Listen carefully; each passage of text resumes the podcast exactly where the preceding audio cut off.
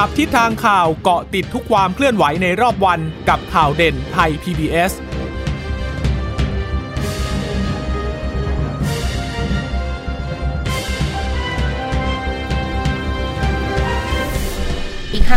สวัสดีค่ะต้อนรับคุณผู้ฟังสู่ข่าวเด่นไทย PBS ค่ะ เราพบกันเป็นประจำทุกวันจันทร์ถึงศุกร์บ่ายๆแบบนี้นะคะอัปเดตข้อมูลข่าวสารที่เกิดขึ้นในรอบวัน ก่อนที่จะส่งต่อประเด็นไปยังข่าวคำมิติใหม่ทั่วไทยนะคะ เช่นเคยกับดิฉันจีราชาตาเอี่ยมรัศมีและคุณพึ่งนภาคล่องพยาบาลมาประจำหน้าที่กันค่ะ ค่ะ คุณผู้ฟังสามารถรับฟังข่าวเด่นไทย PBS ได้นะคะ ผ่านทางเว็บไซต์ไทย PBS radio com ค่ะ หรือว่าจะฟังผ่านทางแอปพลิเคชันไทย PBS podcast ได้ด้วยนะคะ แล้วก็สวัสดีคุณผู้ฟังทุกท่านนะที่รับฟังเรานะคะะผ่านทางสถานีวิทยุที่เชื่อมโยงสัญญาณจากไทย PBS นะคะก็ติดตามเป็นประจำทุกวันอย่างนี้ละค่ะ บ่าย3โมงอย่างนี้นะคะ จนถึงเวลา 4 โมงก็อัปเดตข่าวๆที่เกิดขึ้นในแต่ละวันนะคะดูเหมือนว่าวันนี้เนี่ยก็จะต้องให้น้ำหนักนะไปเรื่องของการเมืองแล้วล่ะค่ะ เพราะว่าสัปดาห์นี้เนี่ยประเด็นเรื่องของการแก้ไขรัฐธรรมนูญเนี่ยก็กลับมาร้อนแรงขึ้นอีกครั้งแล้ว เพราะว่าในวันพรุ่งนี้นะคะวันที่ 17 พฤศจิกายนก็จะมีการประชุมรัฐสภาเพื่อพิจารณายติในการแก้ไขรัฐธรรมนูญ และตอนนี้แน่นอนแล้วนะคะว่าก็จะมี 7 ยตินะคะที่จะเข้าสู่การประชุมของรัฐสภากันก็ใช้เวลา 2 วันนะคะค่ะ ทีนี้เนี่ยเจ็ดยติตอนนี้ก็เริ่มมีการพูดคุยกันแล้ว วันนี้พักการเมืองต่างๆ เขาก็ หารือแล้วก็สาวเสียงกันออกมาแล้วว่าจะรับอันไหนไม่รับอันไหนบ้างนะคะ เบื้องต้นเนี่ยก็มีรายงานมาละทางวิปรัฐบาลเนี่ยค่ะเขาก็มีมติมาแล้วว่าจะรับร่างแก้รัฐธรรมนูญ ร่างที่หนึ่งร่างที่สองนะคะแต่ว่าร่างที่สามถึงหกที่จะเป็นการแก้ในบางมาตราเนี่ย ก็จะมีการงดออกเสียงกัน ส่วนของไอรออันนี้ยังไม่ชัดเจนไอรอเนี่ยเป็นร่างที่ 7 ที่จะนำเข้า ซึ่งเป็นร่างที่ไม่เคยผ่านการพิจารณามาก่อน ในการประชุมเมื่อช่วงเดือนปลายเดือนกันยายนนะแต่ว่าเป็นอันใหม่ที่ก็เป็นการเข้าชื่อของภาคประชาชน แล้วก็ส่งเข้ามานะคะ ครั้งนี้ก็ได้ยัดบรรจุยติไปพร้อมกันเลย และยังไม่ผ่านกมทชุดใดมาด้วยนะคะ ก็เลยทาง วิปรัฐบาลเนี่ยเขาบอกว่าขอฟังคำถแถลงก่อน แล้วก็เตรียมตั้งกมทวิสามันแล้ว 45 คนด้วยนะคะ ก็เป็นการเปิดเผยของคุณชินวรบุญยเกียรติ สสนครศรีธรรมราชแล้วก็เป็นประธานวิปของประชาธิปัตย์ด้วยนะคะ ในฐานะที่เป็นรองประธานวิป รัฐบาลก็พูดถึงการประชุมของทางวิปก็บอกว่า 17-18 เนี่ยที่มีวาระประชุมร่วมรัฐสภาเรื่องการแก้ไขรัฐธรรมนูญนะคะ เบื้องต้นพอเริ่มขึ้นปุ๊บ ก็จะมีรายงานของคณะกรรมาการกมทก่อนเกี่ยวกับเรื่องของการพิจารณาร่างรัฐธรรมนูญ แก้ไขเพิ่มเติม ก่อนจะรับหลักการทั้ง 6 ฉบับที่กมทเนี่ยพิจารณาแล้วเสร็จนะคะ ซึ่ง วิปรัฐบาลมีมติบอกว่า จะรับทราบรายงานของกมท แล้วจากนั้นจะเป็นการพิจารณาเรื่องด่วน นั่นก็คือการแก้ไขรัฐธรรมนูญทั้ง 7 ร่าง อันนี้เนี่ยทางวิปรัฐบาลมีมติบอกว่าให้รวมพิจารณาทั้ง 7 ร่างเลย แล้วจากนั้นจะค่อยลงมติโดยมีการเรียกชื่อ แล้วก็ลงคะแนนโดยเปิดเผยในคราวเดียวกันที่ละฉบับนะคะ คราวนี้มาปรับวิธีการแล้วก็ทีละฉบับเลย ซึ่งวิปรัฐบาลเขามีมติ อย่างนี้ค่ะ รับหลักการร่างที่ 1 ร่างที่ 2 ร่างที่ 1 ร่างที่ 2 ก็คือเป็นร่างของทางรัฐบาลแล้วก็ของฝ่ายค้านด้วยที่มีเกี่ยวกับเรื่องของการตั้งสสรใช่ไหมอันนี้ถ้าถ้าจำไม่ผิดนะคะแล้วก็ร่างที่ 3 ถึง 6 เนี่ยอันนี้จะเป็นรายติ และซึ่งร่างที่ 3 ร่างที่ 6 เนี่ยจะบอกว่าจะงดออกเสียง ร่างที่ 7 ร่างของไอรอขอฟังการถแถลงและการอภิปรายของสมาชิกก่อน แล้วเดี๋ยววิปจะนัดพิจารณาอีกทีหนึ่ง พอมีมติออกมาแบบนี้คุณชินวรก็บอกว่า จะมีการตั้งกมทวิสามันพิจารณาร่างรัฐธรรมนูญแห่งราชอาณาจักรไทย แก้ไขเพิ่มเติมฉบับที่พศ 45 คนค่ะ อันนี้ก็แบ่งสัดส่วนมาละ สว 15 สส 30 พักร่วม 17 พักฝ่ายค้าน 13 คน นะคะค่ะมาดูความเคลื่อนไหวของทางพักร่วมฝ่ายค้านบ้างเพราะวันนี้ก็มีการหารือกันนะคะโดยวันนี้เนี่ยก็มีการถแถลงกันครบเลยนะคะของทางพักร่วมฝ่ายค้าน โดยคนแรกคือคุณสมพงษ์อมรวิวัฒหัวหน้าพักเพื่อไทย ก็พูดถึงการประชุมร่วมของพักร่วมฝ่ายค้านนะคะก็ พูดถึงเรื่องของพรุ่งนี้แหละนะคะที่มีค่ะประชุมรัฐสภา 17-18 นี้นะคะ โดยพักฝ่ายค้านได้พิจารณาแล้วว่าจะสนับสนุนทั้ง 7 ยติเลยนะคะ ซึ่งแต่ละพักเนี่ยก็ต้องไปพูดคุยกับสมาชิกพักของตัวเอง โดยมีการพูดถึงว่า 7 ยติเนี่ยเอ่อโดยเฉพาะร่างของประชาชนที่ทางพักร่วมฝ่ายค้านเนี่ยเห็นควรที่จะร่างรับร่างนะคะ เพราะว่าร่างนี้เนี่ย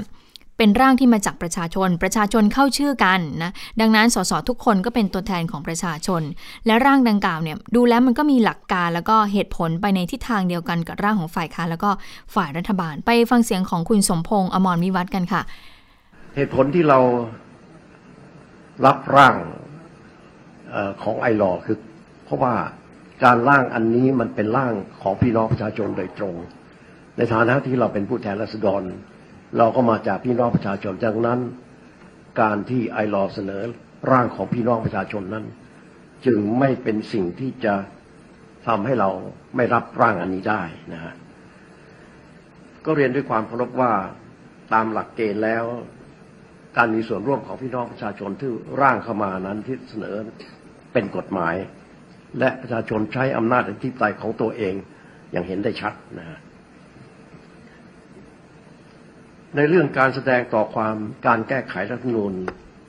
บวกกับสถานการณ์การเมืองซึ่งตึงเครียดของรัฐสภานะนะฮะรัฐสภาคงจะต้องให้การยอมรับเสียงของพี่น้องประชาชนอย่างที่ผมได้กราบเรียนไปแล้วนะฮะการที่ต่อมาก็คือไอรอมีหลักการและเหตุผลนะฮะทำนองเดียวกับร่างของรัฐบาลและร่างของฝ่ายค้านที่ยื่นเข้าไปอยู่แล้วนะฮะ ไม่ได้มีสิ่งสิ่งใดที่ขัดแย้งกันเลยนะครับ นั่นก็คือฝ่ายค้านทั้งหมดมีความเห็นว่าร่างของไอรอไม่มีส่วนหนึ่งส่วนใดที่ขัดต่อกฎหมายนะฮะแล้วก็ไม่ได้เกี่ยวข้องกับการแก้ไขทั้งฉบับ สามารถทำได้ตามอำนาจของรัฐสภาในโอกาสต่อไป ค่ะ มาดูอีกคนหนึ่งนะคะ คือคุณชัยธวัฒน์ตุลาธนเลขาธิการพรรคก้าวไกลนะคะ วันนี้ก็ร่วมแถลงด้วยก็บอกว่าการลงมติใน 17-18 เนี่ย เป็นการลงมติเพื่อเปลี่ยนผ่านไปสู่ประชาธิปไตยได้หรือไม่เนี่ย ปัจจัยสำคัญเนี่ยมันจะต้องไปดูท่าทีของสสฝ่ายรัฐบาล แล้วก็สวเลยนะ ซึ่งการตัดสินใจของสสฝ่ายรัฐบาลและสว ก็เชื่อว่าอยู่ที่การตัดสินใจของพลเอกประยุทธ์จันทร์โอชาค่ะ ซึ่ง ความจริงใจและเจตนารมณ์ของนายกนี่แหละ เป็นตัวชี้ขาดด้วยนะคะ แล้วก็เห็นว่าการแก้ไขเนี่ยควรผ่านทั้ง 7 ฉบับเลยนะคะไม่ใช่แค่ฉบับใดฉบับหนึ่งเท่านั้น หากแค่ผ่านแค่ 2 ฉบับเนี่ยอาจจะดูเหมือนว่าเป็นการลูบหน้าปะจมูก แล้วก็ไม่ให้เกียรติประชาชนนะคะ ส่วนอีกท่านหนึ่งคุณชูศักดิ์สิรินินนะคะก็มีการพูดถึงร่างพรบประชามติด้วย ก็บอกว่าเป็นร่างที่จะนำไปใช้เป็นเครื่องมือในการออกเสียงประชามติ สำหรับรัฐธรรมนูญที่จะยกร่างแก้ไขเพิ่มเติม ซึ่งรัฐบาลเนี่ยได้ยื่นเข้าสภาแล้วช่วงสัปดาห์ที่ผ่านมา ดังนั้นพักร่วมฝ่ายค้านจึงจะยกร่างพรบดังกล่าวไปประกบด้วย แต่ว่าเนื้อหาที่ต่างก็จะต่างจากรัฐบาลก็คือต้องมีการรณรงค์เรื่องของการแก้ไขรัฐธรรมนูญด้วย ให้สิทธิทุกภาคส่วนอย่างทั่วถึง แล้วก็การใช้สิทธิของประชาชนในการทำประชามติของประชาชนก็ให้ใช้สิทธิ์อย่างกว้างขวางค่ะ ค่ะ ทีนี้เนี่ยมี ของก้าวไกลเนี่ยนอกจากทางคุณชัยธวัฒชัยธวัฒตุลาธนที่ออกมาพูดแล้วนะคะ ทางคุณพิธาลิมเจริญรัตสสบัญชีรายชื่อของก้าวไกลเองก็ออกมาพูดด้วยเหมือนกันนะคะ คือเป็นการถแถลงข่าวแสดงจุดยืนนี่แหละ คุณพิธาก็พูดถึงเรื่องของการรับร่างก็บอกไปแล้วว่าทั้ง 7 ฉบับนะคะ แล้วก็ยืนยันความพร้อมบอกว่าพร้อมที่จะทำหน้าที่ แล้วก็เตรียมสสที่จะอภิปรายไว้อย่างหลากหลายนะคะ ก็จะรับทั้ง 7 ฉบับ แล้วก็จะเสนอให้เอาร่างของไอรอเนี่ยมาเป็นฉบับหลักสำหรับพิจารณาในชั้นของกรรมธิการรัฐสภาด้วย เพราะว่าเขามองว่าอันนี้เป็นร่างแก้ไขรัฐธรรมนูญที่เนื้อหาครอบคลุมที่สุด เพื่อให้ประชาชนได้รับในสิ่งที่ต้องการนะคะ ก็มีการเรียกร้องไปยังสสถ้าเกิดไม่ทำหน้าที่เพื่อพิทักษ์สิทธิเสรีภาพ ก็อย่าเรียกว่าเป็นผู้แทนราษฎรนะคะ ส่วนสวก็ถือเป็นโอกาสสำคัญในการส่งสัญญาณไปยังประชาชน เพื่อแสดงสปิริตทางการเมืองร่วมกันหาทางออกให้กับประเทศต่อไป แล้วก็ขอให้ทางพรรคร่วมรัฐบาลเนี่ยถอนชื่อในการยื่นสารรัฐธรรมนูญ พื่อที่จะตีความเรื่องการแก้รัฐธรรมนูญนะคะอันนี้ก็ทางคุณพิธามองว่าจะเป็นการแสดงความจริงใจในการบรรเทาเบาบางสถานการณ์ณขณะนี้ด้วยนะคะาทางด้านของสสบัญชีรายชื่อของพรรคก้าวไกลอย่างคุณพิจารณ์ ชาวพัฒนาวงศ์ก็บอกว่าจากการประชุมร่วมกัน 4 ฝ่ายเนี่ยเขารู้สึกค่อนข้างหนักใจกับท่าทีของสอว โดยมาจากการที่สวเขากังวลเขาไม่ต้องการลงมติในช่วงเย็นที่ต้องใช้เวลานานถึง 4 ชั่วโมงด้วยการขานชื่อ ดังนั้นก็เลยมองว่ามันแปลความเป็นอย่างอื่นไม่ได้อะค่ะ ว่าสรุปก็คือจะไม่รับหลักการแก้รัฐธรรมนูญของไอรอก็เลยอยากจะเรียกไปยังสวให้เห็นแก่บ้านเมือง แล้วก็ ทางคุณพิจารณ์บอกนะ ว่าขอให้ละทิ้งคำสั่งไม่ว่าจะรับมาจากที่ไหน แต่ควรกลับมาฟังเสียงของประชาชน แล้วก็หวังว่าการประชุมรัฐสภาเนี่ยค่ะ จะเป็นการอภิปรายบนบนพื้นฐานของถ้อยทีถ้อยอาศัยซึ่งกันและกันนะคะแล้วก็ดำเนินการลงมติต่อไปได้ แต่ว่าก็มองว่าไม่ว่าสภาเนี่ยจะรับหรือว่า ไม่รับหลักการของร่างแก้ไขรัฐธรรมนูญฉบับไหน ทางก้าวไกลในฐานะที่เป็นฝ่ายค้านก็จะเสนอชื่อสสของพรรคสามคนค่ะ ไปนั่งในกรรมธิการด้วย ฝ่ายค้านตะกี้บอกแล้วเนาะว่า 13 คนเขาก็จะต้องเฉลี่ยกันเหมือนกันว่าพรรคหนึ่งจะได้เข้าไปกี่คนนะคะ ทีนี้เนี่ยพอประเมินท่าทีของรัฐบาลว่ายังไงบ้าง ทางคุณพิธาก็มองว่าถ้าดูอย่างประชาธิปัตย์นะ คือเขาชัดเจนแล้วว่าจะเน้นร่างแก้ไขของวิปรัฐบาลและวิปฝ่ายค้าน แต่ว่าดูแล้วไม่ตอบสนองต่อร่างแก้ไขของของประชาชนค่ะ ก็เลยเป็นห่วงต่อสถานการณ์บ้านเมืองที่จะเกิดขึ้นต่อไป ก็เลยมองว่าก็น่าเสียดายเขาก็พยายามอย่างเต็มที่แล้วเพื่อที่จะบรรเทาปัญหาบ้านเมือง ให้รัฐสภาเนี่ยเป็นต้นแบบในการพูดคุย แล้วก็มองว่าเป็นการโยนโอกาสทิ้งไปนะคะ ค่ะออตอนนี้อย่างที่ค่อนข้างที่จะ ถึงตอนนี้ก็ยังไม่แน่ชัดนะเอาเอาเอาที่ดิฉันคิดนะว่าตกลงแล้วเนี่ยทางสสสวเนี่ยจะรับร่างกี่ฉบับ ถึงแม้ว่าทางแกนนำพรรคร่วมรัฐบาลก็จะออกมาบอกว่าอาจจะรับร่างอย่างน้อยสองฉบับก็คือร่างของพรรคฝ่ายค้านแล้วก็ร่างของรัฐบาลใช่ไหมคะ แต่นี้เหมือนเบื้องต้นเนี่ยตอนนี้ก็เสียงของร่างของไอรอเนี่ยก็ตอนนี้ก็บอกว่ามีความเห็นเราเป็น 2 แนวทางหนึ่งก็คือบอกว่าให้รอฟังคำชี้แจงของผู้เสนอ ผู้เสนอในที่นี้ก็หมายถึงไอรอแหละเพราะว่าจะมีตัวแทนไอรอเนี่ยเข้าไปพูดอธิบายหลักการและเหตุผลของร่างฉบับนี้ด้วยนะคะนำโดยคุณจรอึ้งภากรนี่นะคะก็บอกว่าก็ต้องดูก่อนฟังก่อนว่าสามารถตอบคำถามในประเด็นต่างๆ ได้หรือไม่ กับอีกหนึ่งแนวทางก็คือว่าฟังไปแล้วก็คืองดออกเสียงเพราะเห็นว่ามีเนื้อหามีปัญหาหลายอย่าง อย่างอาทิเรื่องขององค์กรอิสระนะคะะทีนี้ก็เป็นความเคลื่อนไหวที่เกิดขึ้น แต่ในระหว่างนี้ค่ะ นักร้องอย่างคุณศรีสุวรรณจันยาเลขาธิการสมาคมองค์การพิทักษ์รัฐธรรมนูญไทยก็บอกว่า ตอนนี้ก็รู้แล้วนะว่าไอรอเนี่ยก็คือว่านำรายชื่อของประชาชนกว่า1นึ่งแสนกว่ารายชื่อเนี่ยไปส่งให้รัฐสภาเมื่อวันที่ 22 กันยายน ก็ใช้สิทธิตามรัฐธรรมนูญที่ให้ประชาชนนั้นเข้าชื่อ ร่างแก้ไขเพิ่มเติมรัฐธรรมนูญฉบับประชาชน โดยการจะแก้ไขรัฐธรรมนูญเนี่ยมันก็จะต้องเป็นไปตามคันลองของกฎหมายที่กำหนดไว้ ผู้มีสิทธิ์ที่จะร่วมลงชื่อเสนอแก้ไข รัฐธรรมนูญได้นั้นจะต้องเป็นผู้ที่มีสิทธิ์เลือกตั้งไม่น้อยกว่า 50,000 คน ตามกฎหมายว่าด้วยการเสนอชื่อกฎหมายเท่านั้น และเมื่อเลขาธิการสภาเนี่ยได้รับรายชื่อจากไอรอแล้วเนี่ยก็ดำเนินการตรวจสอบ ก็พบว่ามีผู้ร่วมลงชื่อจริงเนี่ย มีเพียง 90,000 กว่าคนเท่านั้นนะคะ แล้วก็ประธานสภาก็แจ้งให้ผู้ลงชื่อนั้นทราบ ก็คือตรวจสอบภายใน 30 วันแล้วก็คือทางสภาตรวจสอบแล้วนะ ก็ส่งเรื่องไปยังประชาชนที่เขาที่เข้าชื่อแหละว่าถูกต้องไหมตกลงเนี่ยคุณจะแก้ไขรัฐธรรมนูญใช่ไหม ถ้าเกิดเห็นด้วยก็ไม่ต้องส่งมานะคะ ทีนี้ คุณศรีจะบอกว่าตอนนี้มันก็ครบกำหนดการตรวจสอบแล้วแหละ แต่คุณศรีสุวรรณต้องการทราบว่า มีผู้ยืนยันกลับมายังสำนักเลขาธิการสภาจำนวนเท่าใด แล้วก็ครบถ้วนตามที่รัฐธรรมนูญนั้นบัญญัติเอาไว้หรือไม่ ขณะเดียวกันพรบว่าด้วยการเข้าชื่อเสนอกฎหมายบัญญัติไว้ว่า ผู้ใดลงลายมือชื่อปลอมในเอกสารหรือว่าใช้ หรือว่าอ้างลายมือชื่อปลอมเนี่ยก็ถือว่ามีความผิดนะ ก็คือต้องระวังโทษจำคุกไม่เกิน 10 ปี ปรับไม่เกิน 2 0 0แสนบาท หรือว่าทั้งจำทั้งปรับ ด้วยเหตุดังกล่าวทางสมาคมองค์การพิทักษ์รัฐธรรมนูญไทยก็เลยไปยื่นคำร้องเพื่อขอให้ตรวจสอบหลักฐานการยืนยันรายชื่อของผู้ที่เข้าร่วมชื่อเสนอกฎหมายเนี่ยว่าครบ 50,000 หรือไม่ แล้ว ไอ้ที่ครบห้าหมื่นเนี่ยมีผู้ใดที่ลงลายมือชื่อปลอมหรือเปล่า มีการใช้ลายมือชื่อปลอมหรือเปล่านะคะ เพื่อที่จะเร่งรัดให้ทางสภาผู้แทนดำเนินการต่อไปค่ะค่ะ นี่ก็เป็นการร้องขึ้นมานะคะ ทีนี้ลองมาเช็คชื่อกันสักนิดหนึ่ง เกี่ยวกับเรื่องของร่างไอรอที่เขาดูแล้วบอกว่าอาจจะไม่ผ่านนะคะ ก็บอกว่าเจ็ดยติ ทางฝ่ายค้านเนี่ยก็ชัดเจนแล้วแหละว่าเขาคงจะรับแต่ว่าเสียงของฝ่ายค้านอย่างเดียวก็คงไม่พอ เพราะว่าจะรับหรือไม่รับเนี่ยต้องพึ่งเสียงของทางสวด้วย แล้วก็ของทางฝั่งรัฐบาลด้วยว่าจะผ่านได้มากได้น้อยแค่ไหนนะคะ ก็เป็นร่างที่มีประชาชนร่วมลงชื่อสนับสนุนร่วมแสนคนนะคะ นายจุรินลักษณะวิสิทธิ์รองนายกแล้วก็รัฐมนตรีว่าการกระทรวงพาณิชย์ในฐานะหัวหน้าปชปเนี่ยก็บอกแล้วว่า ทางประชาธิปัตย์ พร้อมสนับสนุนการพิจารณาร่างทั้งหมด ทั้งของพรรคร่วมทั้งของฝ่ายค้านตามที่ตกลงกันไว้ แต่พอมาพูดถึงไอรอเนี่ยก็คือบอกว่าขอให้เป็นหน้าที่ของวิปทั้ง 3 ฝ่ายไปหารือกัน ทีนี้ทางคุณภัยบุญนิติตะวัน สสบัญชีรายชื่อรองหัวหน้าพักพลังประชารัฐก็บอกว่า คือเท่าที่ฟังเสียงสมาชิก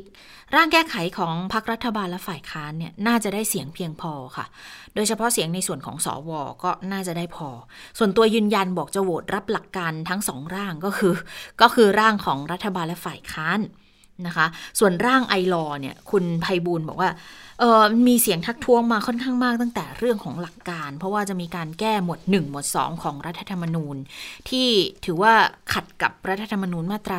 255 ที่ห้ามไว้ตั้งแต่ชั้นทำยติแล้ว ก็คล้ายๆ กับทางคุณคำนูนสิทธิสมานนะคะ อันนี้ทางฝั่งสวบ้าง ก็บอกว่าจุดยืนที่แน่ชัดก็คือเห็นชอบกับร่างของพรรครัฐบาลและฝ่ายค้านค่ะ จะได้แก้มาตรา 256 256 นี่ก็คือ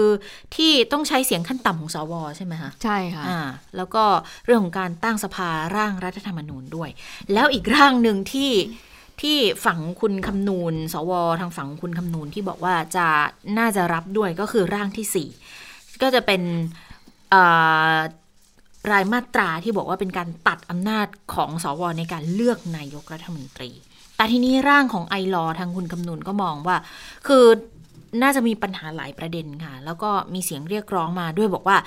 คือถ้าเกิดรับร่างไอรอแล้วต้องเอาร่างของไอรอเป็นฉบับหลักเนี่ย อันนี้มันจะทำให้การพิจารณาร่างในวาระที่สองเกิดปัญหา ก็เลยไม่ปลงใจที่จะเห็นด้วยนะคะ เพราะว่าทางกลุ่มราษฎรเขาก็บอกแล้วเนาะว่า เดี๋ยวเขาจะไปเยี่ยมไปไปเยี่ยมรัฐสภาวันที่ 17 นี้ด้วยก็จะไปมองก็คือ อยากจะให้รับร่างของไอหล่อด้วยเพราะมองว่าก็ยื้อกันมาหนึ่งเดือนแล้วเนี่ย พอได้เข้าแล้วจะไม่รับหรือนี่เป็นเสียงของประชาชนนะ แต่ขณะเดียวกันก็มีประชาชนอีกกลุ่มเหมือนกันนะ ที่เขาก็ออกมาบอกแล้วว่าเขาไม่อยากจะให้มีการร่างรัฐธรรมนูญโดยเฉพาะเรื่องของการตั้งสสรนะคะ ก็เป็นกลุ่มไทยพักดีนะคะ ค่ะวันนี้กลุ่มไทยพักดีเนี่ยเขาก็ยืนยันมาตลอดนะคะคือเขาไม่เห็นด้วยกับการแก้ไขรัฐธรรมนูญนะคะอ่าแต่ทีนี้กลุ่มไทยพักดีเนี่ยเขาก็ออกมาบอกแล้วนะว่าเขาอะจะมาชุมนุมกันที่หน้ารัฐสภาในช่วงเวลา9นาฬิกาจริง ๆ แล้วเนี่ยกันในการประกาศของกลุ่มผู้ชุมนุมเนี่ยคนที่ออกมาบอกก่อนน่าจะเป็นกลุ่มราษฎรหรือว่ากลุ่มปลดแอกทั้งหลายนะคะอ่าที่เขาบอกว่าเขาจะมาติดตามการอืมชุมนุมเอ่อที่รัฐสภาเนี่ยช่วงเวลาประมาณบ่ายสามโมงนะคะเมื่อวานเนี่ยเท่าที่ดิเอ่อเมื่อวันก่อนนะเท่าที่ท่านจับได้เหมือนกับพวกกลุ่มเยาวชนปลดแอกเนี่ยเขาจะพูดก่อนนะคะว่าเขาจะมาค่ะใช่แต่ใช่ไปไปๆมาๆเนี่ยก็คือกลุ่มไทยพักดีเขามาประกาศทีหลังเขาเลยบอกว่า ก็จะมาเหมือนกัน จะมาเรื่องของการเอ่อไม่เห็นด้วยกับการแก้ไขรัฐธรรมนูญนะคะ ก็มองว่าการแก้ไขรัฐธรรมนูญเนี่ยก็เป็นการล้มล้างเอ่อสถาบันหรือเปล่าในการเข้าไปทำตรงนี้นะคะเขาก็เลยบอกว่าจะมากันตั้งแต่ช่วงเช้าเลยนะคะในเวลา9นาฬิกานะคะ โดยคุณหมอวรงค์เดชกิจวิกรม แกนนำกลุ่มไทยพักดีเนี่ยก็บอกนะคะว่ากลุ่มไทยพักดีขอคัดค้านร่างแก้ไขรัฐธรรมนูญสามสามฉบับเลย ทั้งฝ่ายค้านฝ่ายรัฐบาลแล้วก็ไอรอเนื่องจากเชื่อว่าถ้ามีการร่างแก้ไขโดยสสรเนี่ยจะมินเม จะมีการล้มล้างพระราชอำนาจ หรือสถาบันพระมหากษัตริย์ โดยใช้รัฐธรรมนูญ แล้วก็จะใช้ม็อบกดดันนะคะแล้วบอกว่าขอย้ำขอเชิญชวนพี่น้องประชาชนนะคะพร้อมกับพี่น้ององค์กรเครือข่ายเนี่ยเเราจะทำหนังสือยื่นไปประธานวุฒิสภาเพื่อเตือนความทรงจำ ถึง 1 3 0 0 0 0 รายชื่อที่ค้านการแก้ไขรัฐธรรมนูญค่ะ และให้รับทราบถึงผลเอ่อแล้วก็ให้รับทราบถึงประโยชน์ของรัฐธรรมนูญปี 60 นะคะ ดังนั้นกลุ่มไทยพักดีจะช่วยกันปกป้องพิทักษ์รักษา ย้ำนัดหมายการพรุ่งนี้หน้ารัฐสภาอืมเกียรติกายค่ะบอกด้วยนะบอกว่าไม่ต้องกังวลนะ ว่าจะมีการประทะของมวลชน เพราะว่าเท่าที่เราตรวจสอบอีกกลุ่มเนี่ยนัดหมายไว้ที่เวลา 15นาฬิกาแหมก็คุณมาทีหลังแต่คุณนัดก่อนนัดเวก่ลาอนนัดก่อนอืมนะคะดักไว้ก่อนอืมแต่สำหรับกิจกรรมของกลุ่มไทยพักดีก็คาดว่าทุกอย่างจะเสร็จก่อนเที่ยงวันแน่นอนอ๋อคือมาอ่าเร็วไปไวก็ต้องดูนะก็คือว่าต้องไม่ให้ชนกันแล้วล่ะเขาพยายามคงคงพยายามจะไม่ให้ชนกัน อืมค่ะ คุณหมอวรงยังบอกว่ากระบวนการตั้งสสรเนี่ย เราถือว่าได้เริ่มขึ้นแล้ว แล้วก็มีเจตนาเพื่อที่จะยกเลิกหลักการแล้วก็ระบบการเมือง จึงถือว่าพฤติกรรมดังกล่าวเนี่ยเป็นการใช้สิทธิเสรีภาพเพื่อล้มล้างการปกครองระบอบประชาธิปไตยอันมีพระมหากษัตริย์ทรงเป็นประมุขดังนั้นกลุ่มไทยพักดีก็จะใช้สิทธิตามรัฐมนูญมาตรา 49 ไปยื่นเรื่องต่ออายการค่ะสูงสุดค่ะ เพื่อส่งให้ศาลพิจารณาระงับยับยั้งการกระทำดังกล่าว ในวันพรุ่งนี้เวลา 14 นาฬิกานะคะอะอันนี้ก็เป็นความเคลื่อนไหวของกลุ่มไทยพักดีค่ะ ค่ะ มีเก็บตกจุดยืนของพักอีกพักหนึ่งเกี่ยวกับเรื่องของเออรับร่างหรือไม่รับร่างไหนอะนะคะ ทางรวมพลังประชาชาติไทยจริง ๆ บอกชื่อมาก็พอจะเดาได้แล้วแหละว่าจะรับหรือไม่รับอันไหนนะคะคือแต่ว่าเอาละทางรป ภรปชเขามีสสอยู่ 5 คน รวมพลังประชาชาติไทย ชื่อย่อว่ารปชนะคะ ก็ยืนยันและจะไม่รับหลักการร่างแก้ไขรัฐธรรมนูญที่ฝ่ายค้าน ฝ่ายรัฐบาล และไอรอว์เสนอให้มีหมวด 15 ทับหนึ่งเกี่ยวกับการจัดทำรัฐธรรมนูญใหม่ทั้งฉบับ โดยการจัดตั้งสภาร่างรัฐธรรมนูญ หรือสสร ก็คืออันไหนที่มีบอกว่าร่างสสรเนี่ย ก็ไม่เอาทั้งทั้งนั้นเลยนะคะ เขามองอย่างนี้เขามองว่ารัฐธรรมนูญปี 2560 เนี่ย มีข้อดีหลายส่วน อย่างเรื่องของสวัสดิภาพ สวัสดิการของชีวิตมนุษย์ตั้งแต่เกิดจนตาย รัฐมีหน้าที่ดูแลจัดการศึกษาขั้นต่ำ กำหนดหน้าที่ของรัฐ ปฏิรูปหลายส่วนของประเทศ ไม่ให้ทุจริตกลับเข้ามาสู่การเมืองอีก ป้องกันปราบปรามการทุจริตเข้มข้น มีการปฏิรูปการเมือง การศึกษากระบวนการยุติธรรม ส่วนมาตราที่เป็นปัญหามองว่ามีแค่ไม่กี่มาตราเอง อย่างเช่น การให้สวร่วมเลือกนายกรัฐมนตรี หรือว่าระบบเลือกตั้ง รวมถึงในร่างแก้ไขรัฐธรรมนูญที่มีการเสนอก็ระบุเอาไว้ว่า จะไม่มีการแก้ไขหมวดที่ 1 หมวดที่ 2 ก็เลยไม่เห็นความจำเป็นที่จะต้องยกร่างจัดทำรัฐธรรมนูญใหม่ทั้งฉบับนะคะ นอกจากนี้ก็มองว่า รัฐธรรมนูญปี 2560 เนี่ย มาจากการทำประชามติ ถ้าจะแก้ก็ต้องทำประชามติสอบถามก่อน จะได้สอดคล้องกับหลักการประชาธิปไตย ถึงแม้ว่าในกฎหมายรัฐธรรมนูญจะไม่ได้บังคับเอาไว้ว่าจะต้องดำเนินการก็ตาม ก็ฝากไปถึงสมาชิกรัฐสภาที่จะร่วมลงมติด้วยนะคะว่าขอให้ทำหน้าที่บนหลักนิติรัฐนิติธรรม ไม่ใช่ดำเนินการตามกระแสหรือว่าแรงกดดันจากผู้ชุมนุมค่ะ ค่ะอ่าดิฉันก็ลองไปเอ่อค้นหาข้อมูลดูนะคะว่าค่ะเอ่อที่บอกว่าเอ่อร่างของไอรอที่พักร่วมฝ่ายค้านเนี่ยสนับสนุนก็เพราะว่าเอ่อเป็นร่างที่ประชาชนนั้นเข้าชื่อกันก็ถือว่าเป็นเอ่อสิ่งที่ประชาชนนั้นเรียกร้อง และตัวเองก็เป็นสสด้วยนะคะเพราะฉะนั้นก็ต้องทำตามสิ่งที่ประชาชนนั้นเรียกร้องมา ถ้าไปดูเอ่อฉบับของไอรอนะเขาบอกว่าที่มาของนายกเนี่ยต้องเป็นสสเท่านั้น เพราะฉะนั้นเนี่ยที่มาของนายกตอนนี้ก็คือให้ยกเลิกไปนะคะที่มาจากการเอ่อเลือกโดยทางสวนะคะ แล้วสวเนี่ยก็ต้องมาจากการเลือกตั้งโดยประชาชน ไม่ใช่จากทุกวันนี้นะคะที่นายกเนี่ยเป็นคนเลือกมาเอ่อการเปลี่ยนแปลงองค์กรอิสระเพื่อให้มีการสรรหาใหม่ ก็บอกว่ามีการเปลี่ยนแปลงองค์กรอิสระทั้งตุลาการศาลรัฐธรรมนูญนะคะทั้งเรื่องของปปชอะไรต่างๆ เหล่านี้เลยนะคะ ก็คือเหมือนกับยกเลิกตรงส่วนนี้ไปแล้วให้มีการสรรหาใหม่ เปลี่ยนวิธีการแก้ไขรัฐธรรมนูญให้ง่ายขึ้น บอกว่าให้ใช้เสียงแค่เกินหมื่นคน ทั้งสองสภาก็เห็นชอบได้แล้วนะคะ และเรื่องของการจัดตั้งสสรเนี่ยสสรถ้าไปดูร่างของรัฐบาลฝ่ายค้าน แล้วก็ของไอรอเนี่ยก็คือเหมือนกันก็คือเปิดทางให้มีการแก้ไขรัฐธรรมนูญแล้วก็มีสสรแต่ว่าจะมีความแตกต่างกันก็คือว่า ถ้าเป็นของเออพรรคร่วมฝ่ายค้านก็จะมาจากเลือกตั้งทั้งหมดใช่ไหมคะ แต่ถ้าค่ะมาจากของเออพรรคร่วมรัฐบาลเนี่ยจะมีแค่เลือกตั้ง 150 คน และอีก 50 คนเนี่ยก็จะมาจากตัวแทนเอ่อกลุ่มต่างๆ ใช่ไหมคะค่ะแต่ว่าของทางไอรอเนี่ยให้บอกว่ามาจากการเลือกตั้งแบบสัดส่วน 200 คนเนี่ยให้ใช้เป็นให้ใช้ประเทศเป็นเขตเลือกตั้งเลย ผู้สมัครรับเลือกตั้งก็จะสมัครแบบเอ่อคนเดียวหรือแบบกลุ่มก็ได้นะคะ ให้ผู้มีสิทธิเลือกตั้งเนี่ยลงคะแนนเลือกได้เพียงกลุ่มเดียว เบอร์เดียวนะคะ ก็เป็นการเลือกสสรเข้ามาค่ะเมื่อสักครู่นี้คุณเจษตาพูดถึงคุณชวนยังคะยังเลยอ่าคุณชวนหลีกภัยค่ะประธานรัฐสภานะคะ ก็มีการพูดเหมือนกันนะคะสำหรับการประชุมในวันพรุ่งนี้ ในการลงมติร่างแก้ไขรัฐธรรมนูญ7ฉบับนะคะ ก็บอกว่า ตอนนี้เนี่ยมติอย่างไรยังไม่ทราบ แต่ขอเรียนว่าผู้ชุมนุมก็ดี หรือว่าใครก็ดี อย่าไปคาดคั้นให้ลงไปในทิศทางใดทิศทางหนึ่ง ขอให้ปล่อยเป็นการลงมติอิสระจะดีกว่า คนระดับนั้นคงไม่กลัวหรอกที่จะถูกกดดัน หมายถึงสสและสว ให้เขาตัดสินใจด้วยตัวเอง ใช้เหตุผลดีที่สุด ปัญหาตอนนี้ก็คือว่า เรื่องเวลาที่ยังไม่ได้ตกลงกัน มีเพียงแต่วุฒิสภาเนี่ยไม่อยากให้ลงมติตอนกลางคืนเท่านั้น วุฒิสภาออกมาบอกแล้วบอกว่า ประชุมกันวันเดียวไปเลยไหม อภิปรายพูดกันไปวันเดียวเลยนะคะ และหลังจากนั้นเนี่ยวันที่ 2 ก็คือวันที่ 18เนี่ยก็ให้ลงมติเลยนะคะ แล้วก่อนหน้านี้คุณชินวัตรก็ออกมาพูดเหมือนกันนะคะ ทางรองประธานวิปรัฐบาลก็บอกว่าการลงมติเนี่ยจะใช้เวลา 4 ชั่วโมงค่ะก็คือเรียกชื่อครั้งเดียวแต่ว่าเอ่อ ขานชื่อครั้งเดียวแต่ว่าให้บอกมาว่าจะ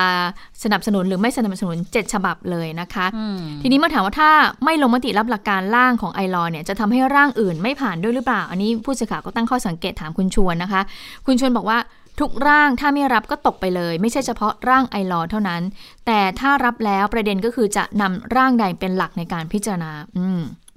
สมมุติว่ารับ จะกี่ฉบับก็ตาม ก็จะต้องมีฉบับใดฉบับหนึ่งเป็นหลักในการพิจารณา เขาคงไม่ตั้งกรรมาธิการปลีกย่อยแต่ละร่าง ก็คงจะมีคณะกรรมาธิการชุดเดียวนะคะอืมเพราะฉะนั้นก็ต้องดูว่าเมื่อรับแล้วร่างไหนเป็นเอ่อรร่างหลักอืมนะคะ แล้วร่างไหนก็มาปรับแก้เอาอะนะคะ ค่ะ ทีนี้อย่างที่บอกว่าวันพรุ่งนี้เนี่ยก็ก็คงจะมีการไปเยี่ยมเยียนรัฐสภา ทั้งจากฝั่งที่ ไม่ต้องการให้มีการตั้งสสรแก้รัฐธรรมนูญ แล้วก็ฝั่งที่ต้องการจะไปจับตาว่า จะไปตีตกของภาคประชาชนที่มีการยื่นร่างแก้ไขเข้าไปหรือเปล่านะคะ ทีนี้ในการรักษาความปลอดภัยเองเนี่ยทางพันตำรวจเอกกฤษณาพัฒนาเจริญรองโฆษกสำนักงานตำรวจแห่งชาติก็ออกมาเปิดเผยเหมือนกัน บอกว่า กรณีที่จะมีผู้ชุมนุมหลายกลุ่มไปนัดรวมตัวกันที่หน้ารัฐสภาวันพรุ่งนี้นะคะอ่า ก็มีการแจ้งมาสรุปอย่างนี้ กลุ่มไทยพักดีแจ้งการชุมนุมตามพรบสาธารณะแล้ว ระหว่าง 9 นาฬิกาถึง 14 นาฬิกา ส่วนกลุ่มราษฎรค่ะยังไม่แจ้งการชุมนุมแต่ว่าประกาศเอาไว้ตั้งแต่วันที่ 14 แล้ว ก็บอกว่าตำรวจเนี่ยเตรียมกำลังเอาไว้พร้อมตามสถานการณ์ค่ะ ดูแลความปลอดภัยให้กลุ่มผู้ชุมนุม ดูแลความสงบเรียบร้อย อำนวยความสะดวกให้กับประชาชนด้วย ก็ย้ำขอให้ผู้ชุมนุมนั้นปฏิบัติตามกฎหมายนะคะ ก็คือต้องชุมนุมกันอย่างสงบเรียบร้อย ปราศจากอาวุธ ส่วนที่กลุ่มผู้ชุมนุมบางส่วนประกาศอ้างว่าจะปิดล้อมรัฐสภาทั้งทางบกทางน้ำทางอากาศ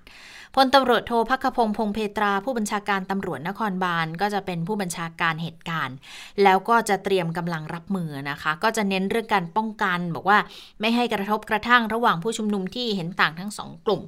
แล้วก็ขอความร่วมมือจากกลุ่มผู้ชุมนุม ขอให้ไปแจ้งขอการชุมนุมอย่างาตามกฎหมายด้วยนะคะ ซึ่งช่วง การชุมนุมวันที่ 14 ที่อนุสาวรีย์ประชาธิปไตยเนี่ยทางตำรวจก็บอกว่า คือผู้ชุมนุมทั้ง 3 กลุ่มแจ้งจัดการชุมนุมต่อเจ้าหน้าที่แล้วแต่ปรากฏว่าก็มีการกระทำบางอย่างค่ะที่เข้าข่ายผิดตามพรบชุมนุมสาธารณะ ตอนนี้อยู่ระหว่างรวบรวมพยานหลักฐานเพื่อพิจารณาความผิด ส่วนกรณีทำร้ายร่างกายตำรวจ ก็แจ้งความสอนอสำราญราชนะคะ เตรียมดำเนินคดีกับผู้ที่ทำผิดแล้ว คือความผิดวันนั้นเนี่ย ทางพลตำรวจตรีปิยะอุทายโยนะคะเออก็บอกว่า เอ้ยไม่ใช่สิ ขออภัยปิยะตั้งวิชัยตาปะวิชัยอืมรองพบชน บอกว่าเอ่อสรุปแบ่งการกระทำผิดเนี่ยจะเป็น 3 ส่วนหลัก ๆ ค่ะ ก็คือ 1. ทำร้ายร่างกายตำรวจ 2 นายนะคะ 2. มีการนำภาพปีนขึ้นไปคลุมบนอนุสาวรีย์ประชาธิปไตยก็เป็นโบราณสถานที่ยังไม่ขึ้นทะเบียนค่ะ แล้วก็อยู่ในความดูแลของกทม และทางกรมศิลป์ด้วย ซึ่งทั้งสองหน่วยงานเนี่ยจะเข้าร้องทุกข์กล่าวโทษที่สอนอสำราญราชต่อไป แล้วก็ 3 ผู้จัดการชุมนุมฝ่าฝืนเงื่อนไขที่เจ้าพนักงานแจ้งไว้ และความผิดอื่น ๆ ที่ต้องมีส่วนในการรับผิดชอบด้วยก็จะมีหลัก ๆ ประมาณนี้ค่ะค่ะในเรื่องของการชุมนุมวันนี้ผู้สื่อข่าวก็ถามพลเอกประวิตยวงษ์สุวรรณค่ะรองนายกรัฐมนตรี และรัฐมนตรีว่าการกระทรวง เอ๊ะไม่พลเอกประวิตยมีไม่มีรองนายกนะคะอย่างเดียวเป็นรองนายกอย่างเดียวค่ะด้านความมั่นคงก็ถามเรื่องของการเป็นห่วงไหมนะคะ ที่ค่ะเอ่อผู้ชุมนุมเนี่ยจะไปเคลื่อนไหวที่หน้ารัฐสภาพลเอกประวิตยบอกว่าก็ไม่ได้ก็ไม่เกี่ยวนะ ก็ค่ะให้ทางนู้นเขาดูแลไปก็ให้ตำรวจดูแลไป ไม่ได้มีความกังวลใดๆ ไปฟังเสียงของพลเอกประวิตยกันค่ะม็อบจะไปที่สภาพรุ่งนี้นี่เราเป็นห่วงดูแลยังไงบ้างครับลองให้แล้วก็เขาเตรียมการแล้วแหละนะครับครับเขาดูแลเลยทั้งสองฝ่ายอืม แล้วกรณีที่เขาไปกดดันเรื่องร่างไอรอว์เนี่ยนะคะร่างไอรอว์ไม่ผ่านแล้วมันจะมีก็เป็นเรื่องของทางสมาชิกวุฒิสภากับทางสสอืมแล้วทางสสของพรรคพลังประชารัฐเนี่ยนะคะกับร่างไอรอว์นี่ได้มีการคุยยังว่าเอ๊ะมันควรจะ ก็ต้องคุยกันทั้งหมดนะนะอืมประมาณนั้นในส่วนตัวท่านได้ได้ดูไหมคะว่าร่างไอรอว์นี่มยังไม่ได้ดูรายละเอียดอืม ท่านครับล่าสุดคุณศิลาเนี่ยเขาออกมาแสดงความเห็นเกี่ยวกับว่าตัวไอรอบอกว่าจะไม่รับอะไรเงี้ยเป็นถือว่าเป็นมติของพรรคไหมครับหรือว่ายังไงเขาใครพูดอะเขาคนนั้นเขาเป็นคนรับผิดชอบไปดินะครับอืมนะคะ ใครพูดก็ไปใครพูดก็รับผิดชอบนะรับผิดชอบไปนะคะอ่าส่วนวันนี้ค่ะพลเอกประยุทธ์จันทร์โอชา วันนี้ก็ให้สัมภาษณ์ที่ทำเนียบรัฐบาลนะคะ ก็เอ่อพูดเรื่องหลายเรื่องนะคะ ถ้าค่ะเรื่องของการเมืองเรื่องที่เกี่ยวกับท่านโดยตรง ก็คือน่าจะเป็นเรื่องของกรณีสารรัฐธรรมนูญเนี่ยจะมีการลงมติแล้วก็อ่านคำวินิจฉัยกรณีบ้านพักทหารที่ท่านน่ะเอ่อเกษียณอายุไปแล้ว แต่ว่าท่านเนี่ยก็ยังคง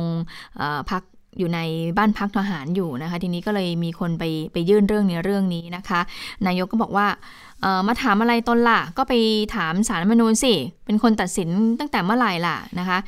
จะว่าอย่างไรก็ว่าไปตามนั้นนะคะ ซึ่งในวันนี้เนี่ยพลเอกประยุทธ์เนี่ย จะเห็นได้ว่าวันนี้ก็มีสีหน้าท่าทางที่ค่อนข้างอารมณ์ดีเหมือนกัน มีการพูดแย่นักข่าวด้วย มีการเอ่อเขาเรียกว่าชมดอกไม้ในทำเนียบรัฐบาลด้วยนะคะ ไปฟังเสียงของพลเอกประยุทธ์กันค่ะ ก็ยังทำงานอยู่นี่ไง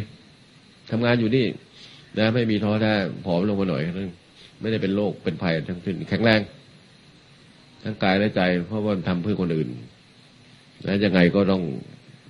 ต้องทำนะจนกว่าจะไม่ได้ทำ อะเท่าแค่นั้นเอง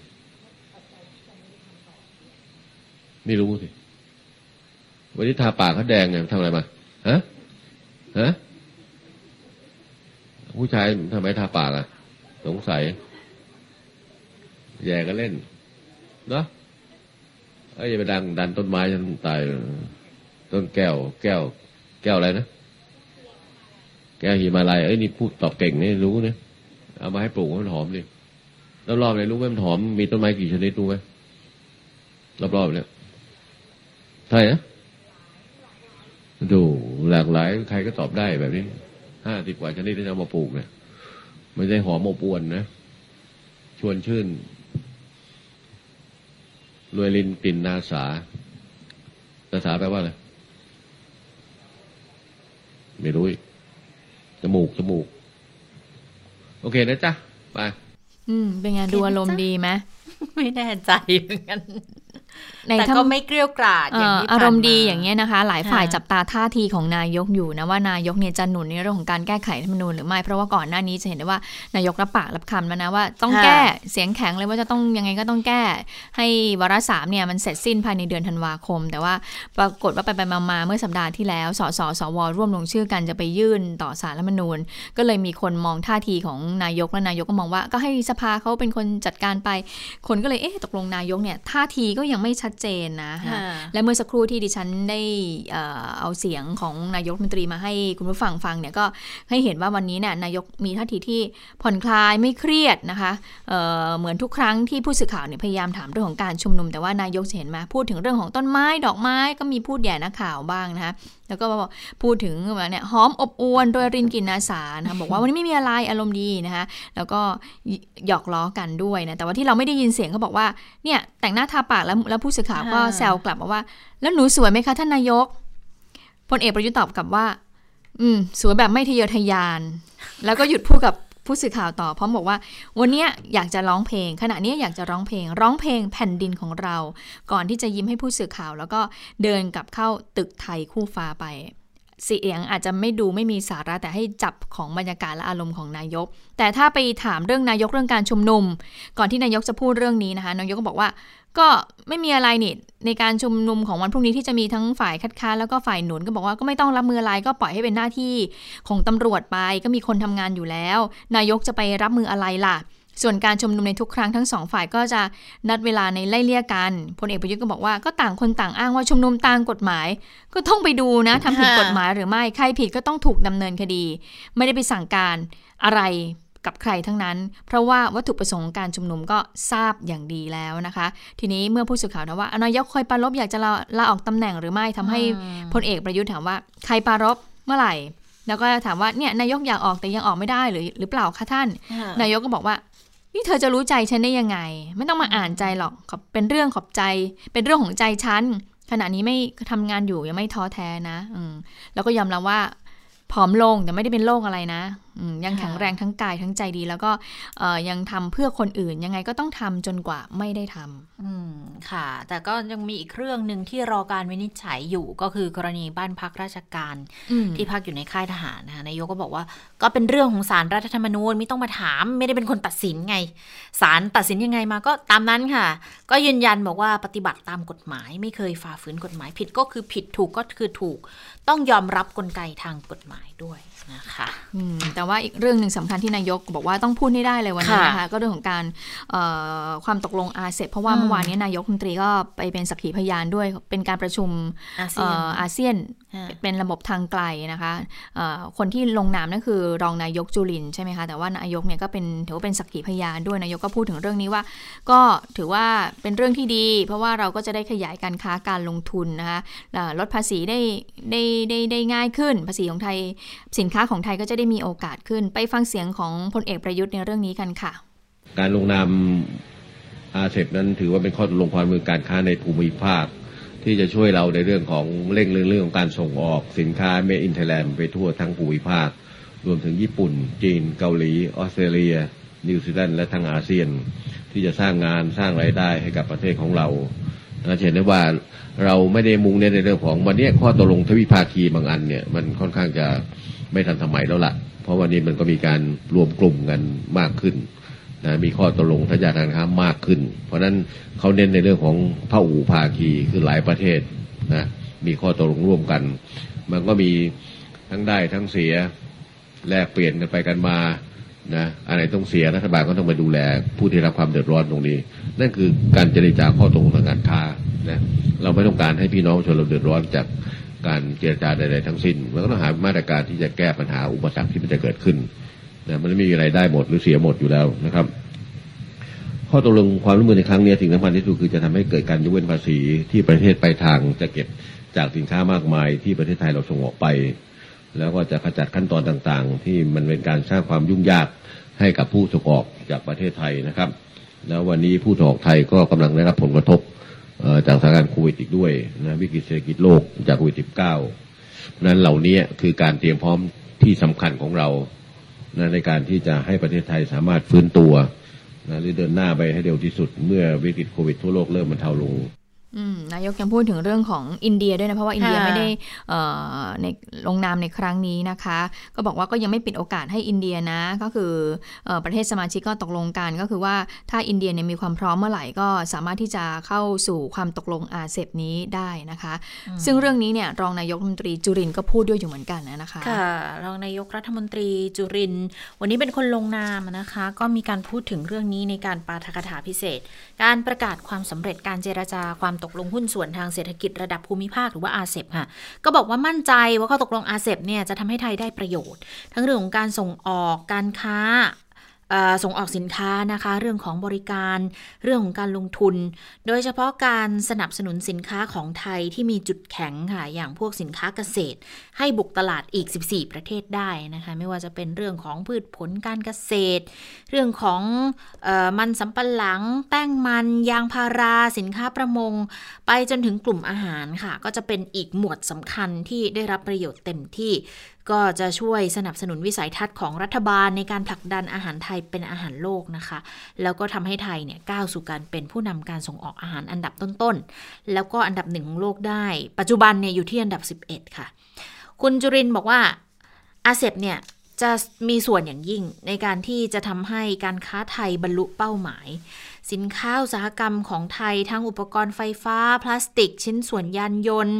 เครื่องแต่งกาย มอเตอร์ไซค์ภาคบริการการลงทุนนะคะ แล้วก็จะทำให้ไทยเนี่ยทำตัวเลขการค้าการลงทุนโดยเฉพาะเรื่องของการก่อสร้าง และธุรกิจที่เกี่ยวกับสุขภาพ แล้วก็ภาพยนตร์บันเทิงแอนิเมชันทำคอนเทนต์ที่เกี่ยวกับภาคบริการที่มีศักยภาพขึ้นมาในระดับโลกได้ด้วยทำให้เกิด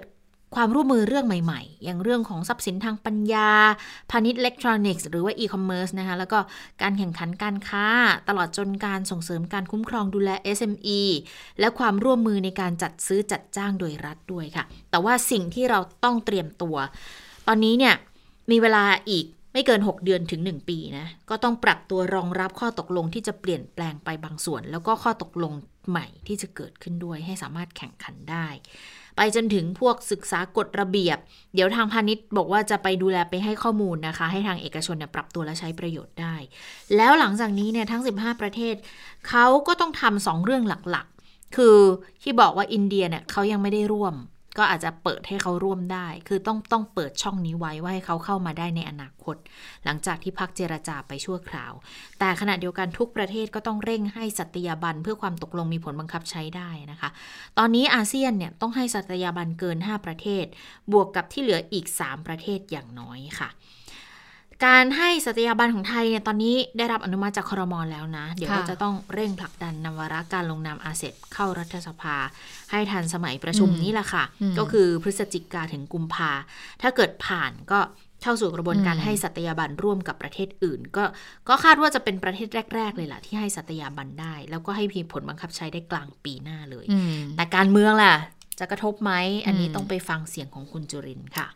ผมไม่คิดว่าปัญหาการเมืองจะกระทบนะครับกับการที่จะนำข้อตกลงอาเซบที่ลงนามเมื่อวานเข้าสู่ที่ประชุมรัฐสภา ที่ไม่คิดว่าจะกระทบก็เพราะเหตุว่า อันนี้เป็นผลประโยชน์ของอาเซียน แล้วก็เป็นผลประโยชน์ของประเทศทั้ง 15 ประเทศที่เป็นสมาชิก โดยเฉพาะอย่างยิ่งเป็นประโยชน์กับประเทศไทยเป็นอย่างยิ่ง มั่นใจว่า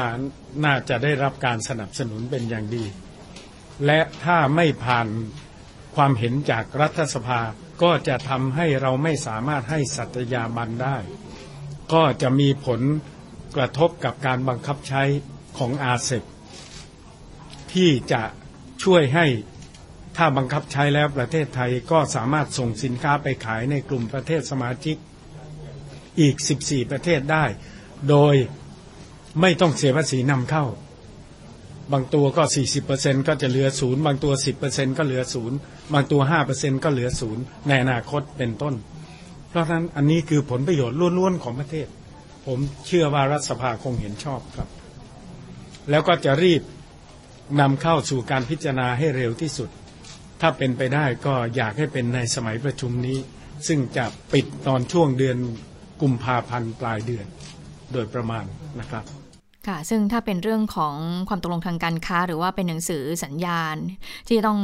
เออลงนามอย่างนี้นะคะ ประเทศไทยเขาก็กำหนดไว้ว่าจะต้องให้ทางสมาชิกรัฐสภานั้นเห็นชอบก่อน เพราะฉะนั้นเนี่ยค่ะเมื่อเราไปลงนามแล้ว คุณจุลินทร์ลงนามแล้วนะคะ ร่วมกับอีก 14 ประเทศเนี่ยเราก็จะต้องนำข้อตกลงเนี่ยเข้าสู่ที่ประชุมรัฐสภา เพื่อให้ที่ประชุมเนี่ยรัฐสภาเห็นชอบ เห็นชอบแล้วเนี่ยเราก็ได้แจ้งความประสงค์ไปยังเลขาธิการอาเซียนว่าเนี่ยเอ่อลงสัตยาบันแล้วนะค่ะและหลังจากนั้นเนี่ยก็จะมีผลบังคับใช้ก็คาดว่าจะมีผลบังคับใช้ในกลางปีหน้า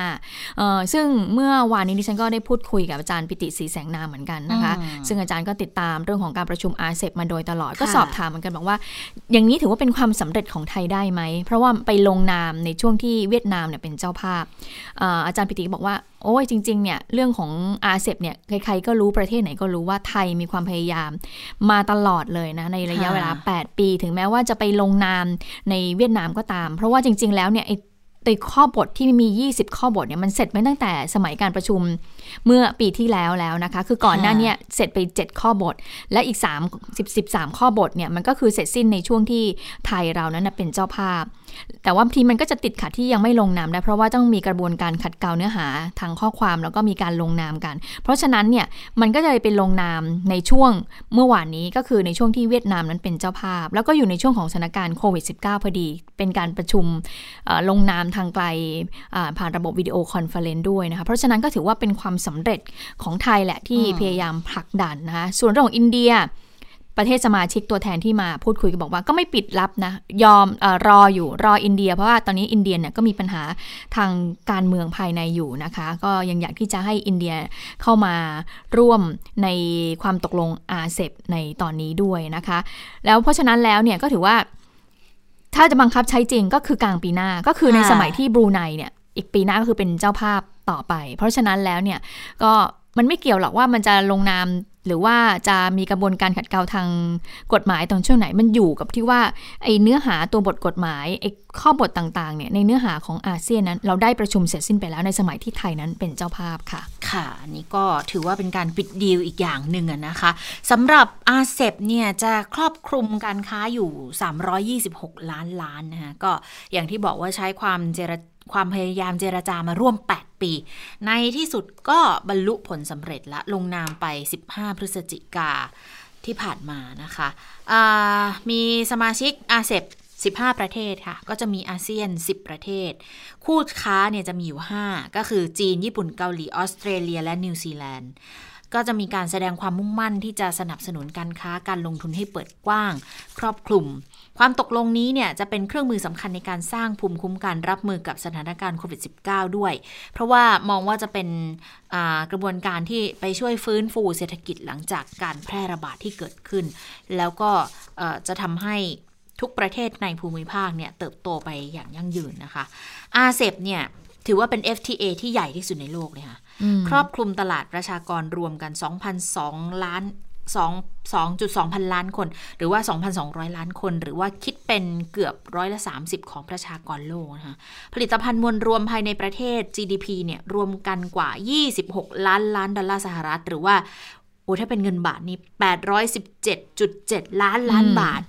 ตีเป็นเปอร์เซ็นต์ก็คือร้อยละ 30 ของ GDP โลกเลย มูลค่าการค้ารวมกันกว่า 10.4 ล้านล้านดอลลาร์สหรัฐ หรือว่าถ้าเป็นบาทนะ 326 ล้านล้านบาทก็เกือบร้อยละ 28 ของมูลค่าการค้าโลกค่ะ ขั้นตอนหลังจากนี้ 15 ประเทศก็ต้องไปดำเนินการตามกฎหมายภายในของแต่ละประเทศละ จะได้ยืนยันการลงนาม ลงสัตยาบันต่อเลขาธิการอาเซียน ก็ต้องมีไม่น้อยกว่า 8 จาก 15 ที่เป็นอาเซียน 6 ประเทศ คือคู่ค้าอีก 3 ประเทศนะคะ ถึงจะบังคับใช้ได้จริง ตอนนี้เนี่ย ก็กำลังเร่งดำเนินการตามกฎหมายภายในของตัวเองอยู่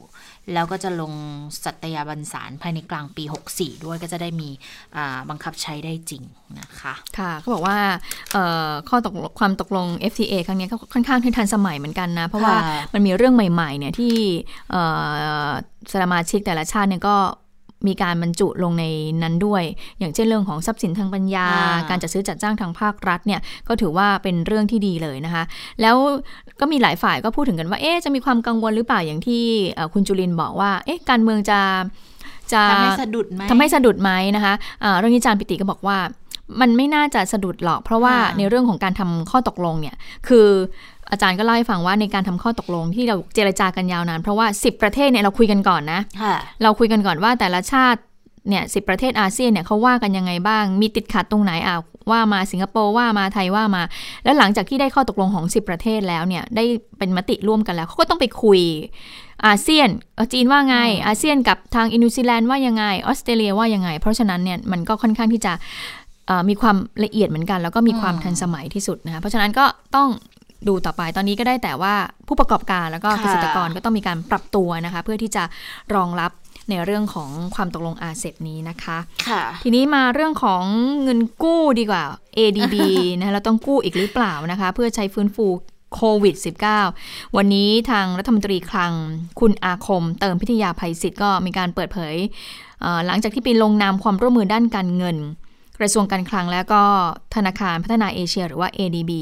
โดยบอกว่าการลงนามครั้งนี้เนี่ยเป็นการกู้เงินตามมติครมที่ให้ กระทรวงการคลังนั้นกู้เงินในนามของรัฐบาลจาก ADB 1,500 ล้านดอลลาร์สหรัฐ หรือว่า 48,000 ล้านบาท เพื่อนำไปใช้ในโครงการภายใต้แผนพรกกู้เงิน 1 ล้านล้านบาทสำหรับการแก้ไขปัญหาเยียวยา และก็ฟื้นฟูเศรษฐกิจและสังคมที่ได้รับผลกระทบจากการระบาดของโควิด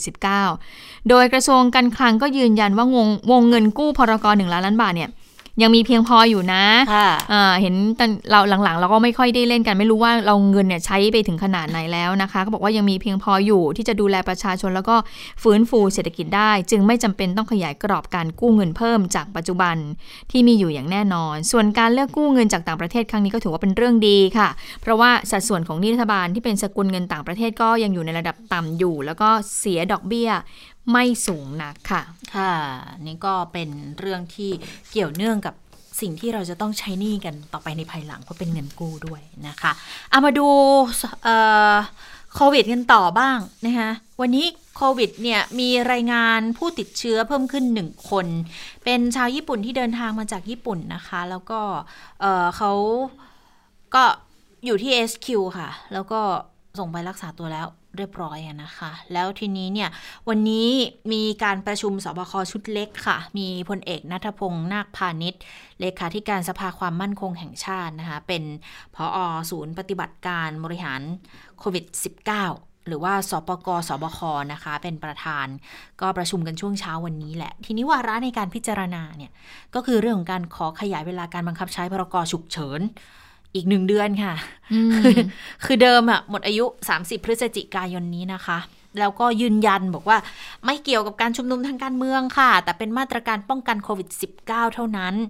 แล้วที่สำคัญจะมีการเสนอให้พิจารณาเรื่องลดวันกักตัว จาก 14 วันเหลือ 10 วันค่ะ ก็จะเป็นการกระตุ้นเศรษฐกิจและการท่องเที่ยว ซึ่งถ้าสบคชุดเล็กเห็นชอบ ก็จะนำเข้าสู่สบคชุดใหญ่ วันพุธที่ 18 นี้ ดังนั้นต้องดู 18 นี้เคาะกันอีกครั้งเรื่องของการลดวันกักตัว เหลือ 10 วันและเห็นบอกว่าถ้าเกิดมันได้ผลดีนะ ต่อไป ก็จะเขาจะดูกันระยะหนึ่งค่ะ ถ้าถ้าจำไม่ผิดเนี่ยตัวเลขที่จะดูก็ประมาณ 2 สัปดาห์ แล้วถ้าเกิดว่ามันโอเคเนี่ย ก็อาจจะลดเหลือ 7 วัน แต่คิดว่าจาก 10 เหลือ 7 คงไม่ใช่แค่ 2 สัปดาห์ แน่ ๆ อาจจะใช้เวลามากกว่านั้นพักใหญ่นะคะ ซึ่งทางคุณอนุทินชาญวีรกูล รองนายกรัฐมนตรี และรัฐมนตรีว่าการกระทรวงสาธารณสุข ก็พูดถึงเรื่องที่มีแพทย์จำนวนหนึ่งนะคะ ที่แสดงความเป็นห่วงเหมือนกัน บอกว่าว่าถ้าลดลดวันกักตัวคนที่เดินทางมาจากต่างประเทศแล้วเนี่ยจะมีความเสี่ยงต่อการมีผู้ติดเชื้อโควิด -19 รายใหม่ในประเทศเพิ่มขึ้น 10 เท่า หรือว่าอาจจะพบผู้ป่วยรายใหม่เฉลี่ยวันละ 700 คนเลยเนี่ย ก็บอกว่ายืนยันบอกทางกระทรวงสาธารณาสุขเนี่ยสื่อสารตามหลักวิชาการค่ะ คือคือถ้าดูตามตัวเลขต่างๆ ที่กระทรวงสื่อสารออกมาเนี่ยจะเกิดจากการทำงาน เกิดจากการวิเคราะห์สถานการณ์กันอยู่แล้ว ส่วนข้อห่วงใยที่มีมาอันนี้เข้าใจค่ะ แต่ว่า เป็นเพียงการคาดการตัวเลขเท่านั้น ดังนั้นเรื่องนี้เนี่ยขอให้ถามคนทำงานจริง ๆ มากกว่า แต่ว่าก็ยังต้องอยู่ที่การพิจารณาของสบคอยู่ดีนะคะ แล้วก็ขึ้นอยู่กับการพิจารณาของชุดใหญ่ในวันที่18 พฤศจิกายนนี้ค่ะ ค่ะ แต่ทีนี้ผู้ที่ติดตามเรื่องของการลดวันกักตัว แล้วก็มีความเป็นห่วงต่อสถานการณ์การแพร่ระบาดโควิด -19 อย่างมากเลยนะคะ ก็คือคุณหมอธีระวรธนารัตน์นะคะ คณะแพทยศาสตร์จุฬา คุณหมอก็ออกมาโพสทุกวันเลยนะคะในเรื่องของความเป็นห่วงนะคะ ในเรื่องของการลดจำนวนการกักตัวนี่แหละนะคะ ก่อนหน้านี้คุณหมอก็ไม่ค่อยอยากจะให้มีการเปิดประเทศสักเท่าไหร่นักนะคะ คุณหมอล่าสุดก็มีการโพสต์เมื่อ 5 ชั่วโมงก่อนก็บอกว่า ก็ขอให้เตรียมตัวให้พร้อมนะ หลายฝ่ายเนี่ยก็พยายามช่วยกันอย่างดีที่สุดแล้ว ทุกอย่างมันขึ้นอยู่กับเงื่อนเวลานะคะเราแล้วก็เป็นเช่นนี้มาตั้งแต่ปลายเมษายนที่ผ่านมา เราจึงมาถึงตรงนี้ได้ เรื่องของการติดเชื้ออภายในหรือว่า local infection นั้นจากเคสต่างๆที่ผ่านมาเนี่ยคุณหมอบอกว่าก็คงปฏิเสธไม่ได้นะ ว่ามีแน่นอนแหละ อย่างที่คุณชะตาก็เคยทำรายงานไปใช่ไหมอย่างกรณีดีเจที่ดีเจที่เข้าสารเนี่ยนัก นักผู้ต้องขังอะคนแรกที่บอกว่าเจอติดเชื้อในประเทศหลังจากไม่พบมาระยะหนึ่ง จนบัดนี้ก็ยังหาต้นตอไม่เจอเลยว่าสรุปเขาไปติดมาจากไหน แล้วก็ยังมีอีกหลาย ๆ คนที่เราก็ไม่รู้ว่าติดไม่ได้ยังไง หรือว่าชาวอินเดียใช่ไหมที่ติดเชื้ออีกเราก็ไม่รู้นะคะก็ไม่ทราบว่าจะมีอย่างเงี้ยมากน้อยเพียงไหนตอนแล้วคน กลุ่มนี้กระจายไปไหนบ้าง ตราบใดที่ระบบการตรวจคัดกรองยังคงเป็นอย่างนี้อยู่ ส่วนเรื่องของการ import เคสเข้ามาเนี่ยจากเคสต่างๆนะคะ คุณหมอบอกว่าก็คงปฏิเสธไม่ได้ว่ามันมีแน่นอนแล้วก็มีมากขึ้นเรื่อยๆนะคะ ดังนั้นลดวันกักตัวไม่ว่าจะลดกี่วัน ความเสี่ยงมีมากขึ้นแน่นอนค่ะ คุณหมอเลยบอกว่าถัดจากนี้เนี่ยมันก็อยู่ที่คนแต่ละคนพวกเราแล้วล่ะ หากกาดของเรายังแข็งแรง หนักก็จะเป็นเบา แต่หาก กาดอ่อนปวกเปียกก็จะเป็นอย่างประเทศอื่นๆ หลายประเทศที่เห็นมานะคะ ก็ต้องมีการป้องกันตัวเองอย่างเคร่งครัดเลยทีเดียวนะคะ ซึ่งสถานการณ์ของโลกตอนนี้ก็บอกว่า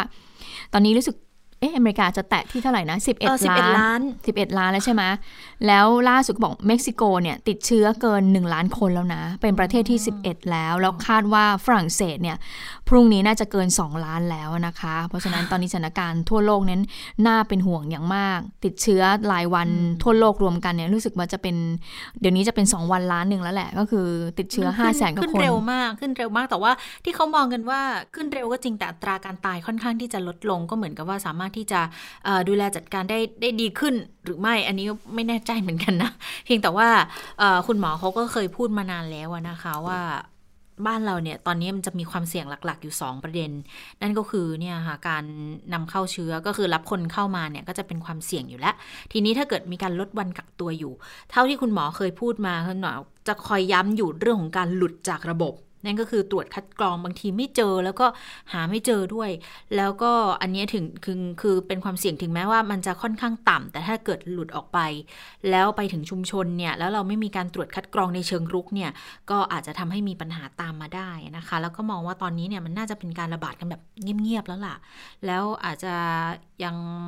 หาไม่เจอยังตรวจจับไม่เจอด้วยหรือไม่นะคะ แล้วก็ บอกว่าถ้าเกิดมีรอบสองอันนี้มันจะคุมได้ค่อนข้างยากด้วยนะคะนี่เป็นสิ่งที่คุณหมอพยายามย้ำมาเสมอ แล้วก็สิ่งที่ต้องย้ำกันโดยตลอด ไม่ว่าจะเป็นใครก็ตามค่ะ ก็ต้องป้องกันตัวเองเอาไว้ให้ดีที่สุดนะคะ ค่ะเอาละค่ะหมดเวลาของข่าวเด่นไทย PBS แล้วนะคะ พรุ่งนี้กลับมาติดตามกันใหม่นะคะสำหรับวันนี้เราสองคนลาไปก่อนสวัสดีค่ะ สวัสดีค่ะ